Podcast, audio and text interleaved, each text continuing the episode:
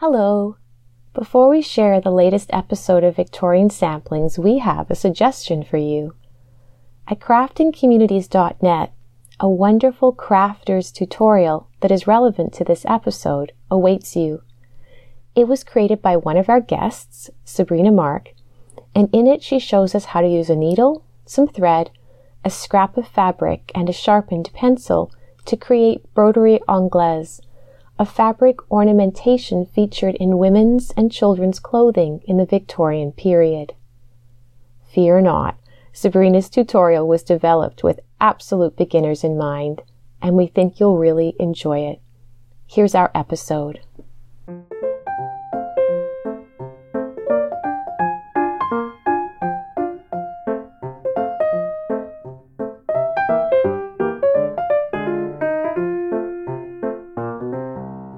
Hello, and thanks for tuning in to Victorian Samplings. In recent weeks, our podcast team has been wondering about Victorian era clothing, about its construction and design, but also about the cultural work that items of clothing can do. We're delighted to welcome three guests with knowledge of these topics. Anne Hung will share her conversation with Manon Godet about a quilled vest created by a Dakota maker in the late 19th century. Jesse Cron speaks with Kristen Guest about policemen's uniforms and their evolution. And we'll hear from Sabrina Mark about her experiences sewing and wearing historically accurate reproductions of Victorian era apparel. Let's get started.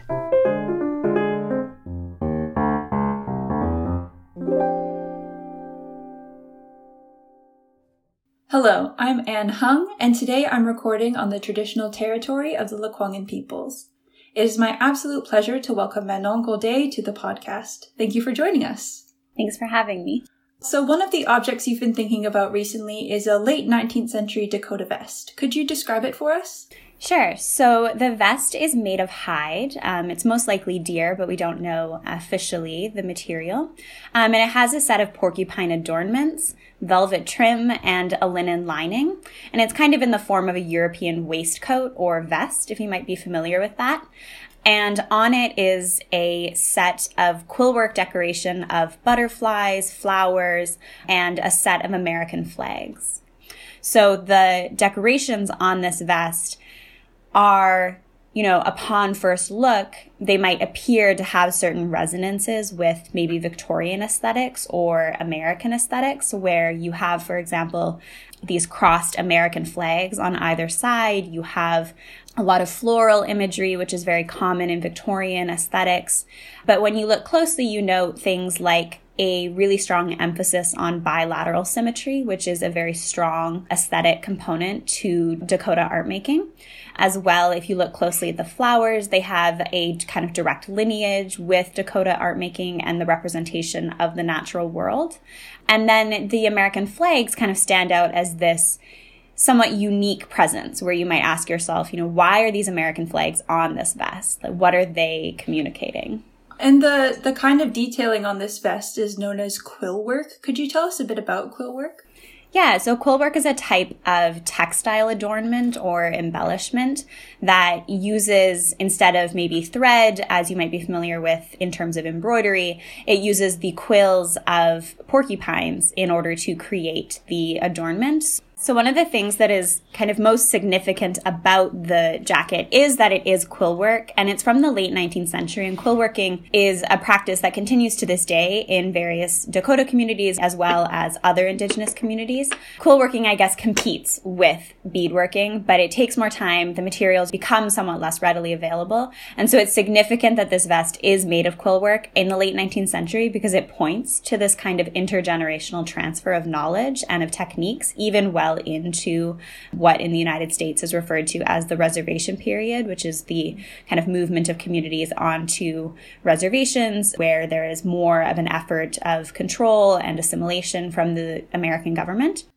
Um, so I understand that the vest was part of a recent exhibition at Yale. Can you tell us about it? Yeah, so there was an exhibition recently at Yale University Art Gallery called Place, Nations, Generations, Beings 200 Years of Indigenous North American Art. And it was quite a landmark exhibition, both in terms of Indigenous art more generally and particularly at Yale because it was the first kind of exhibition to bring together Yale University's collections of Indigenous art and material culture from three different collections on campus the Beinecke Rare Books and Manuscript Library, the Yale Peabody Museum of Natural History, and the Yale University Art Gallery. And one of the other kind of key elements of the exhibition was that it was also co-curated by a group of students, a group of undergraduate students who really campaigned for the importance of this exhibition to bring an indigenous presence into the Yale University Art Gallery. And they published a catalog that's available for sale, and it's been met with a great deal of success. I'm interested also in what we know about the vest maker, so the artist who created the vest. Uh, what do you think people interested in the material history of the 19th century can learn from viewing and thinking about this object? Yeah, so I think it's really important that this object be thought about in the context of kind of Victorian aesthetics and art and culture. It might seem odd in some ways or kind of out of the ordinary to think about this vest um, because it doesn't beyond its European kind of waistcoat aesthetic, maybe doesn't necessarily um, strike you immediately as something that is Victorian in the way that we might think of Victorian. But what it speaks to, I think, is this kind of intercultural exchange. And it tells us a little bit about what it meant to be Victorian in America at a time when there are a lot of you know cultural influences coming from Europe, from the kind of maybe more like traditional Victorian aesthetic side of things, but also a lot of contemporary politics in the United States that are impacting art making and especially art making by Indigenous peoples. So with this vest, we don't know about the artist. We don't know who made it, though there is a lot of work that's being done that can kind of interestingly draw on techniques of connoisseurship to trace stitches and things like that back to individual makers. So there's always potential that something like that might be done with material like this. But what we can kind of hypothesize is that this artist is someone who is really reconciling with their contemporary existence and presence on a reservation under the control of the United States government, and yet also trying to work through and preserve elements of their traditional culture. And so that's why we have this combination of the kind of floral motifs with the Dakota aesthetics of bilateral symmetry, etc., alongside these American flags. And given the kind of contemporary history of subjugation, of assimilation policies, of direct war against indigenous nations, it really is striking that the American flag is used. And so we can see it as participating in this kind of material negotiation in which the American flag has what the art historian Ruth Phillips calls a double signification. So it might signify to, for example, an American Indian agent on the Dakota reservation where it's made as a sign of allegiance, a sign of assimilation. And yet for the Dakota Maker, it may also be a kind of tool that distracts in a way or demonstrates some kind of assimilation in order to create an opportunity for these types of intergenerational transfer of knowledge. So art historian Adriana Greci Green has an entire dissertation written on July 4th celebrations on Dakota reservations and the role that American flag motifs play in that kind of setting where celebrating July 4th, doing the whole kind of American nationalist celebrations was really a way that the Dakota were able to practice traditional ceremonies and dances in a setting that was kind of already celebratory and they could kind of hide or um, fit in their own traditional practices that were otherwise banned under the banner of this American national celebration. So I think we can kind of imagine or hypothesize that this vest is participating in that kind of practice. And it's certainly not alone. There are many vests like this with American flag motifs um, by both Dakota and Lakota people. And finally, could you describe your experience studying this vest as a settler scholar and maybe give some advice to those wishing to begin this type of research? Yeah, I mean, I guess one thing that I'll say is that it's really important to me as a settler scholar that I am not an authority on this vest or its material or its cultural history. And I really approach it as a learner and I was interested in bringing it to this setting as a learner because it's been something that has been really powerful for me to think through both this vest and sort of other objects like it to think about how artists are negotiating multiple different aesthetic systems current politics and what we can learn from these objects. And so I encourage people to, you know, if you're interested in this type of object, go to some of the scholars that I've referenced, like Adriana Greci Green, Ruth Phillips, to learn more about both Victorian aesthetics and their intersections with Indigenous peoples and about the particularities of kind of the American flag motif and the July 4th celebrations. And there's a recent exhibition at the Baltimore Museum of Art that I also really recommend that was curated by Darienne Turner, who is an enrolled member of the Yurok tribe of California. And the exhibition is titled Stripes and Stars Reclaiming Lakota Independence. And it's really all about objects similar to this one that feature American flags and thinking about how the American flag motif functions for Indigenous peoples of the United States. On behalf of the Crafting Communities team, thank you so much for joining us and for sharing a Dakota artist's once known work with us. And thank you, listeners, for tuning in. For links to the resources discussed in this segment, please visit the Victorian Samplings webpage.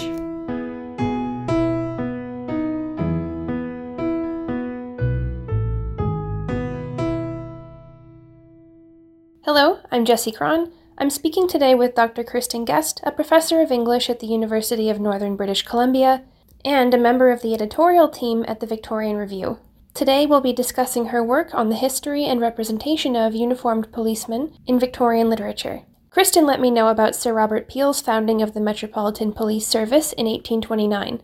She explained how Peel's modernization of policing was a response to increased rates of crimes against property.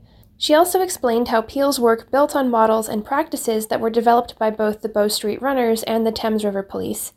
In what follows, We'll hear from Kristen about how uniforms shaped the working lives and public perception of members of the Metropolitan Police Service, colloquially known as Peelers. I started by asking Kristen what got her interested in Victorian era police uniforms. I got interested in the uniforms uh, when I started a SSHRC funded project quite a few years ago, and I was doing archival research.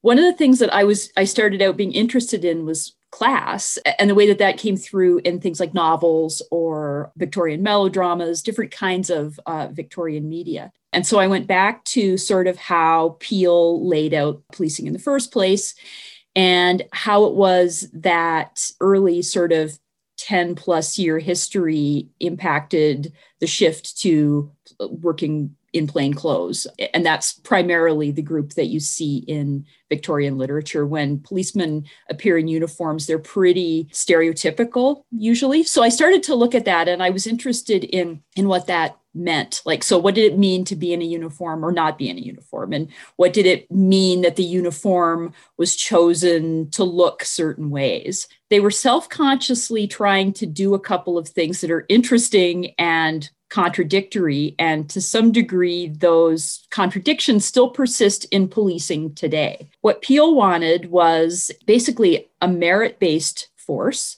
He says right from the beginning that this is going to be about advancement by talent and that everyone has to progress through the ranks in order to move up. So it's really quintessentially middle class aspirational in a lot of ways. At the same time, they decide to recruit out of the working classes. And the French force at the time was quite militarized.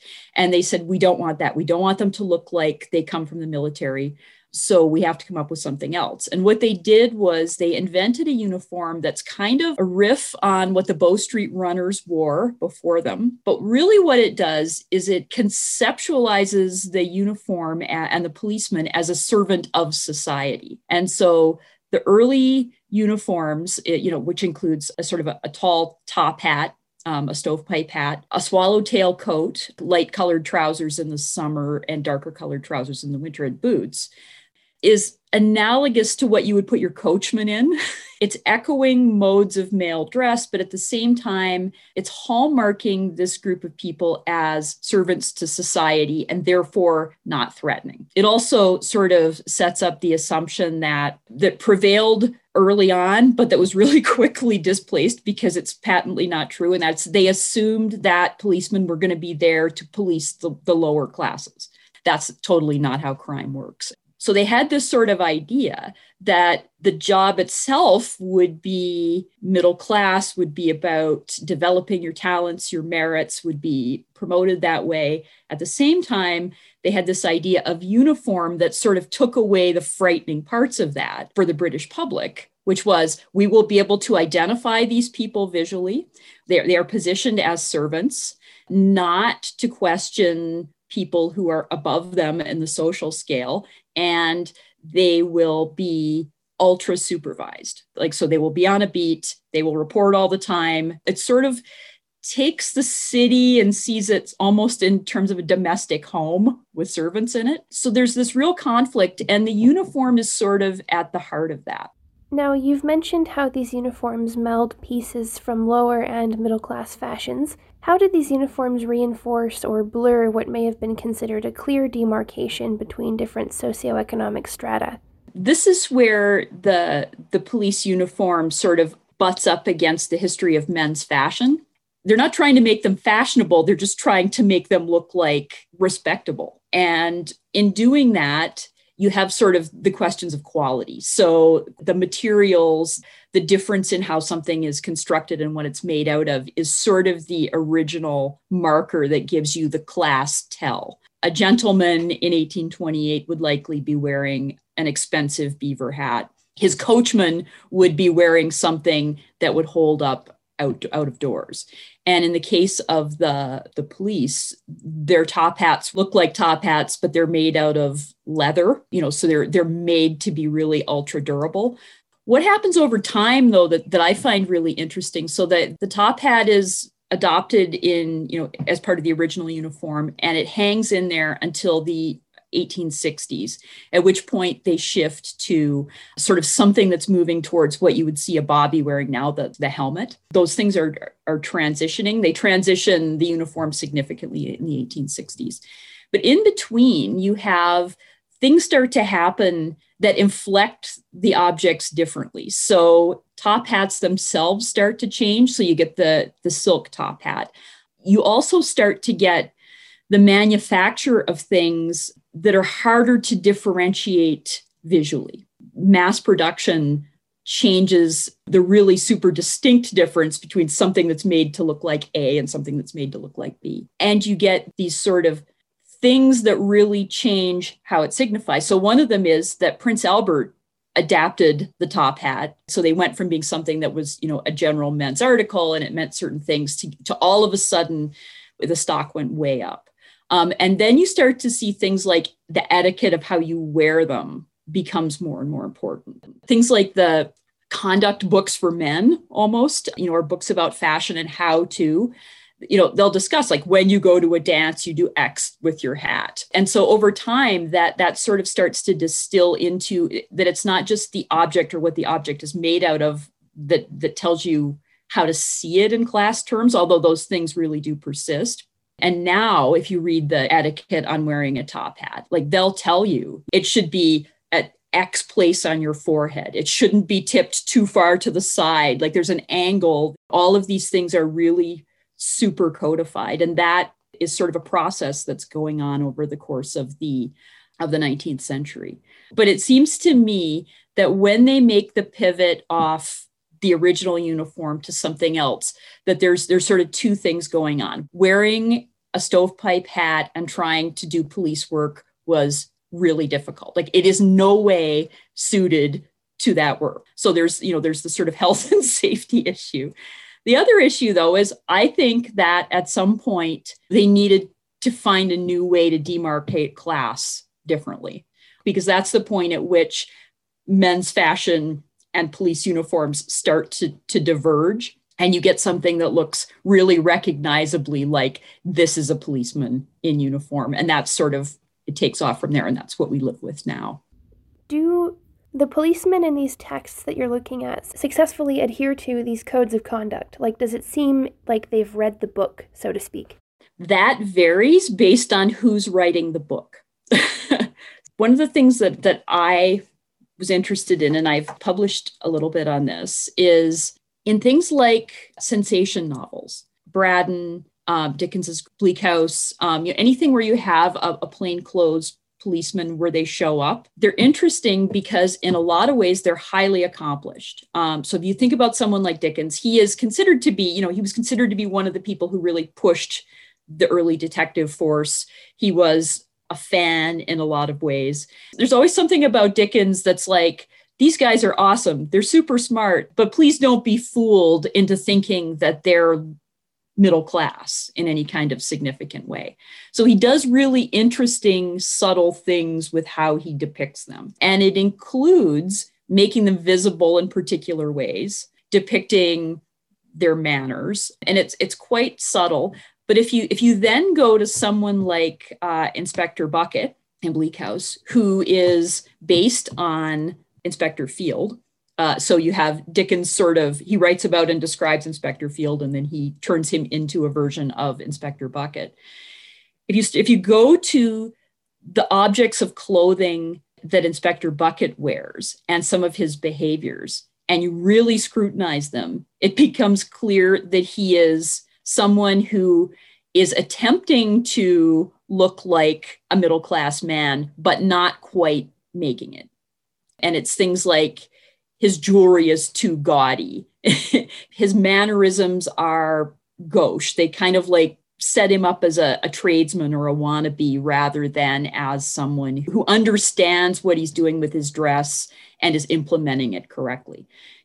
If you go to other things, you get sort of different treatments of the clothing. And so, what's interesting about the plain clothes guy is that he's taking a lot of the same components, now not rendered as a uniform. So, he has to go out and he has to look like every other man on the street. He's supposed to not be detectable himself, which would mean wearing certain kinds of clothing. It would mean wearing a suit, um, it would be wearing a hat things that would would give up the game that you are a lower class person pretending to be an upper class person. So detectives sort of move into the range of they are having to wear normal person clothing and the fact that they are not distinguishable in their clothing means that they cause a lot of anxiety. So it's like what if I can't tell who one is? What if they're looking at me? What if a lower class person who was really good at studying these things could learn how to present themselves as someone who was higher up the scale. In sensation fiction, the, the, the turn to making it obvious that they're not succeeding mediates that anxiety for a particular kind of viewer. For another kind of viewer, though, the idea of the policeman, especially the plainclothes policeman, as something to aspire to means that they almost function as primers on how to think about certain kinds of things. What policemen themselves have to say about themselves is something that I, have looked at. When they write about the uniform or things that they're doing, they always focus on the subjectivity inside the uniform. There's this really interesting tendency to to talk about the feeling like that that I am not a machine, I am not an institution, I am a person. They set themselves up in ways that attempt to say, I have not the clothing or the outward appearance of a more refined person. It's I have the sensibilities of a more refined person, but mainly I have emotional register. And the way that they do it is in poetry constables will send in their poetry and publish it. And what they're writing about is the job, but they're really writing about themselves as emotional, subjective, feeling individuals within their jobs. It's something that that becomes a real hallmark of how you see a policeman and how a policeman wants to be seen. It seems like these mixed signals are creating anxiety between middle and working class people. But where do the aristocracy fit into this?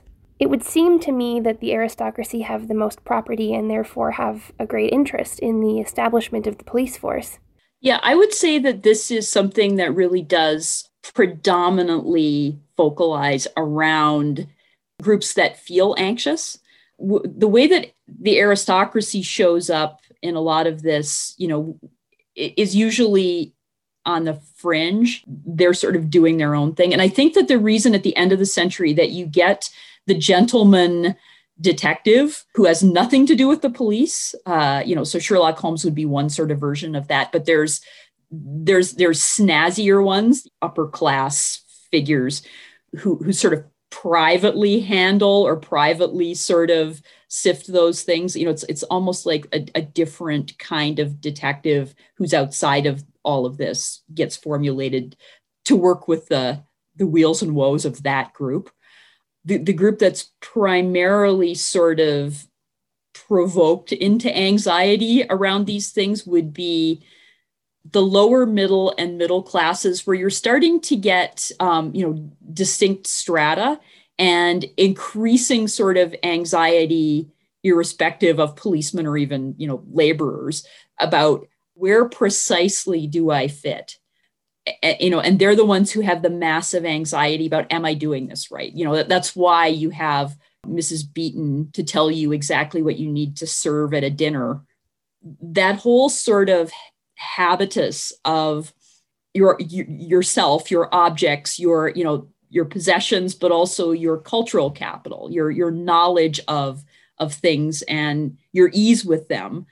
I think that there's sort of a, a big group that's struggling with that. So you have people who want to sort of claw their way out of the working classes and into something else. And usually, you know, that, that would be people in service, um, people who become extremely, you know, wealthy through through success as an artisan or you know in, inventing things like you have so much mobility that people are coming up and they need to sort of be instantiated into all this. And at the same time you have you know because of the intense economic instability at the time you also have people falling out of it all the time. And so people hang on to their objects in ways that are quite marked.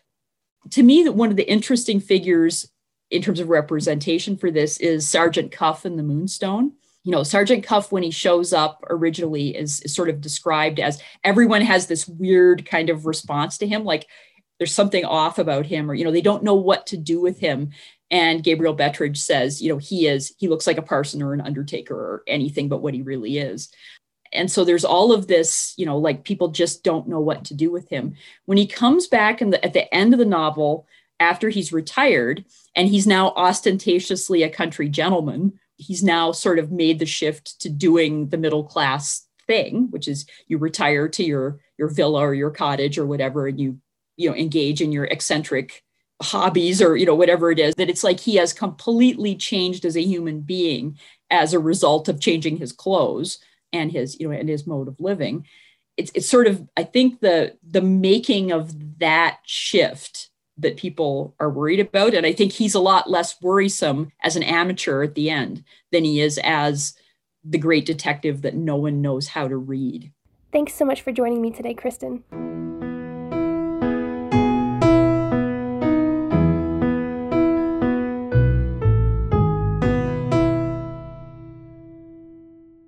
I am joined by Sabrina Mark, a recent PhD graduate from the Department of English, Theatre, Film, and Media at the University of Manitoba. Her research interests include women's writing of the 19th century, girls' literature of the early 20th century, historical dress, and gender. Sabrina is also an avid seamstress who makes historical clothing. Thank you so much for joining me, Sabrina. Thank you for having me. I'd like to start by asking when did you begin sewing, and then what inspired you to begin making historical clothing? I first started sewing when I was around eight years old. My grandmother sewed, and uh, my mom taught me how to sew. So I started at a pretty young age, and that's around the same time that I also got interested in historical clothing. I'd been reading the Little House books, and soon after that, I read Anne of Green Gables. So all I could think about were calico dresses and puffed sleeves, and that really got me into historical clothing through literature. I was lucky enough to attend your broderie anglaise workshop uh, earlier in the year. So, for those of you who don't know, broderie anglaise was a popular form of needlework in the 19th century. I'll ask you, as our expert, could you tell us a bit more about broderie anglaise? Yeah. So, broderie anglaise is a form of white work embroidery, which means that you use white thread on white fabric. And in this case, it was usually cotton or linen. It was very popular throughout all of the 19th century and continued to be popular afterwards. We kind of know it better now as eyelet, and you see it's made by machine now, but it was very common handwork uh, in the 19th century. And I think part of its popularity is really due to its simple nature. Like you just use a lot of really basic stitches. You don't need any kind of specialized tools or techniques or materials.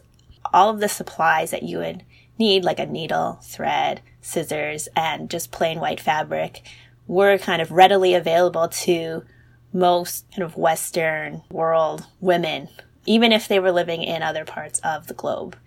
So it it shows up a lot in what was termed lingerie, which is not just underwear, but it does include underwear. It really means clothes that could be washed or laundered with soap and water. This includes things like collars, cuffs, in addition to underwear like chemises, drawers, petticoats. It also seems to be really common in fancy children's clothing, and I think this really speaks to its kind of robust and utilitarian nature. Like you could wash these things. They didn't need to be handled carefully and spot cleaned. You could send them off with your laundress to be scrubbed. Could you tell us a bit about your research into historical clothing and how that sort of intersected with your passion for making clothes? So, when I look at historical clothing, a lot of it is through literary representations. That was kind of my academic focus during my master's degree. I was really interested in the gender dynamics of presentations of clothing and how they interact with social roles. But when it comes to creating uh, historical costumes, researching is actually one of my favorite parts of the project. Figuring out how things were done or how I might do things, which are not always the same thing. But this whole idea of design and creation is part of what I really enjoy about the process of making, figuring out all the different uh, components. So I like to look at extant garments. Uh, there are lots of online museum exhibits that are really great. I look at portraits, I look at fashion plates, depending on what era, I look at photography. There are often also instructional print materials like fashion magazines, like Godey's, uh, or dressmaking manuals. There are a lot of kind of instructional manuals on dressmaking and plain sewing and all kinds of different techniques during the turn of the century. So I like taking all this kind of intangible research and creating something tangible. And it comes from something like maybe I just read about in a book or I just seen a picture of, but then I can make something that I can hold on to or like put on myself. And, the, and I, that kind of transformation I find really fun and interesting. To give us an idea of this transformation, we asked Sabrina if she could walk us through the dressing process using the late 19th century garments she's created and tell us a bit about the history behind some of these pieces. Thank you for listening. I'm going to take you through the process of getting dressed in a typical ensemble from 1895. So to get started, we have the very first layer that would be closest to the body, which would be the chemise and drawers. These kind of underwear garments were typically made of cotton or linen because they were closest to the body, they would need to get laundered more frequently, so they would need to be more robust and easily washed. By the 1890s, the chemise and drawers, the two separate garments, were often replaced by a combination garment that had kind of a chemise on the top and drawers on the bottom. that would be worn under the corset. But before putting on the corset, you'd want to put on your shoes and stockings. These are easier to put on before the corset's on because the corset impinges on the mobility a little bit from bending from the waist. So it's easier to reach your feet when you're not wearing your corset. Stockings could be made out of cotton, wool, or silk. They could be patterned. Some had very elaborate patterns on the front of them, or they could be plain. Shoes would typically button up. Uh, that would button up kind of on the side with a button hook. So once you had your shoes and stockings on, you would put on the corset. Now, the corset that I've made is um, made out of cotton it's a soft kind of fawn color, but corsets of the 1890s came in a wide range of materials and colors. They could be covered in silk, satin, or brocades. They also had health corsets that were made of wool. The colors of corsets in the period kind of exploded into this rainbow. The most common colors, however, or what you might think of as maybe being the most kind of respectable or ladylike colors uh, would have been white, kind of neutrals like beige, gray, or black. Corsets were boned with whalebone often, but by the end of the century, the whaling industry had endangered whales, and so substitutes were often used like steel or cane. My corset is boned with plastic, a modern innovation. I find it much lighter and more comfortable to wear than steel, uh, though I have made corsets that are boned with steel before.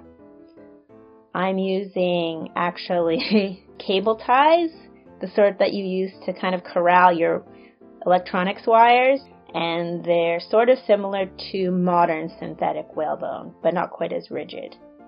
So to put on the corset, it's loosely laced at the back. You'd fasten the busk at the front. So the busk is a piece of separating metal. So it has loops that fasten over top of posts. So the front opens completely, then you uh, hook the loops over the posts. Once the corset has been done up on the body with the busk, then you can tighten the laces at the back. What you get is a sort of feeling of being hugged. It's not meant to be painful. It's not meant to be uncomfortable, although it does take some getting used to because we're so used to not wearing these kind of foundation garments. Modern people are used to wearing things with a lot of spandex and stretch, and clothing of the Victorian era predominantly did not stretch. It was woven fabrics rather than knit. So after your corset is on, it's a good time to do your hair. This allows the corset to kind of settle onto your body. You might need to readjust the corset after it's been on for a little while and tighten up the laces a little bit more, especially if you were, say, dressing for an evening event when you want to have a very small waist. After doing your hair and kind of readjusting your corset if needed, then you'd put on the petticoats. So petticoats act as a support for skirts to hold them out in the fashionable A-line shape in this era. Um, after the garments were washed, they'd be starched and ironed, and this would give them stiffness. My petticoats are cotton, but in the 1890s, petticoats, just like corsets, came in a wide variety of materials and colors and patterns. So they could be silk, they could be wool. I've seen a pink alpaca petticoat. Um, they're put on over the head. So you need a fairly large waist opening. One of my petticoats has a drawstring, um, which allows the waist to get really large. So you're not messing up the hairstyle that you just did when you put them on. Over top of the petticoats, I have a corset cover. The corset cover is kind of like a cotton sleeveless blouse or a camisole, it buttons up the front. It could be used as an extra layer for warmth. So sometimes they're made out of wool, but they kept corsets from being visible through the outer layers of clothing, especially if you're wearing a sheer or lightweight uh, shirtwaist or dress. So you wouldn't want your corset to be visible to other people. It would be immodest. It's sort of like how we wear maybe a tank top under a sheer blouse today. Over top of the corset cover, I have my nicely starched shirtwaist. A shirtwaist is a blouse or a shirt. The word waist kind of comes in there because bodices or anything on your torso would be called a waist. Mine is made up of a striped cotton shirting it has a high collar and leg-o'-mutton sleeves, both of which were very fashionable in the mid 1890s.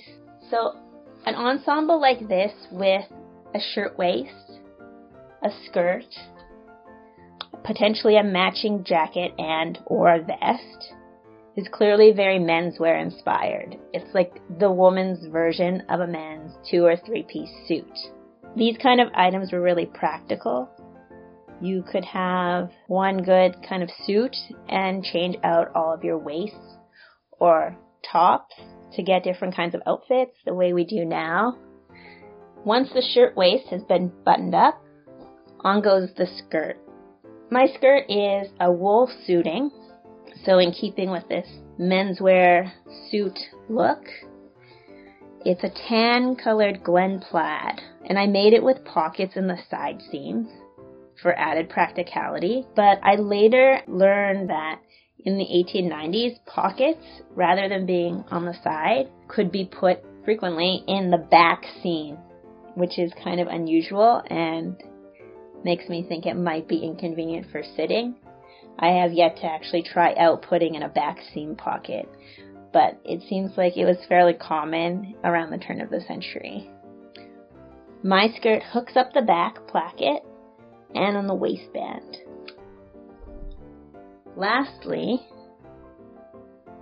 there are a couple menswear inspired accessories. So I have a silk satin bow tie that I made out of a sort of russet colored silk. Um, bow ties were very popular, but you also see women wearing cravats or scarves. And then to top it all off, a hat. So I made a straw boater hat. Uh, I trimmed it with the same silk that I used to make the bow tie so that I had a nicely coordinating outfit. But it really ties into, again, those kind of menswear look because items like bow ties and boaters were historically worn by men and later adopted by women. So now I'm fully attired as a late Victorian woman ready to pay a call, go to a shop, or head to the office.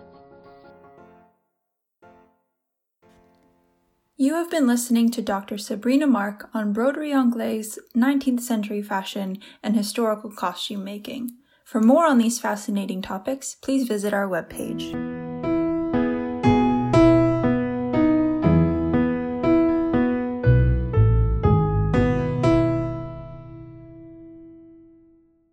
This is the part of the podcast where we say thank you. Thank you to Kristen Guest, Manon Godet, and Sabrina Mark for sharing their expertise with us.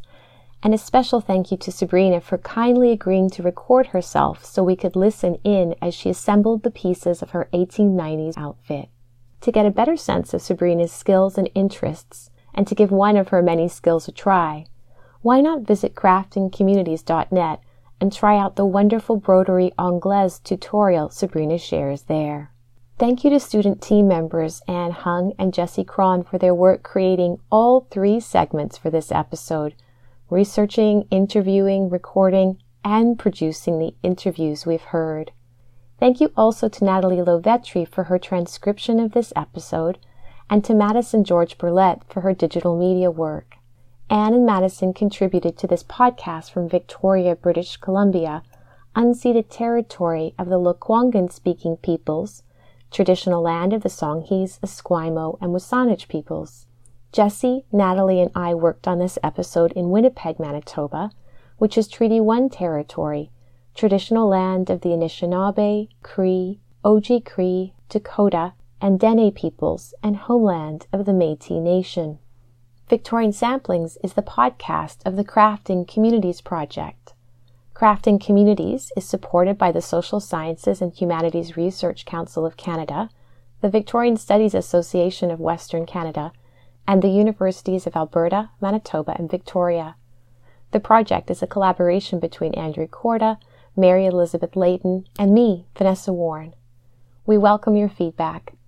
Email us at crafting at uvic.ca and follow us on Twitter at craftyvictorian.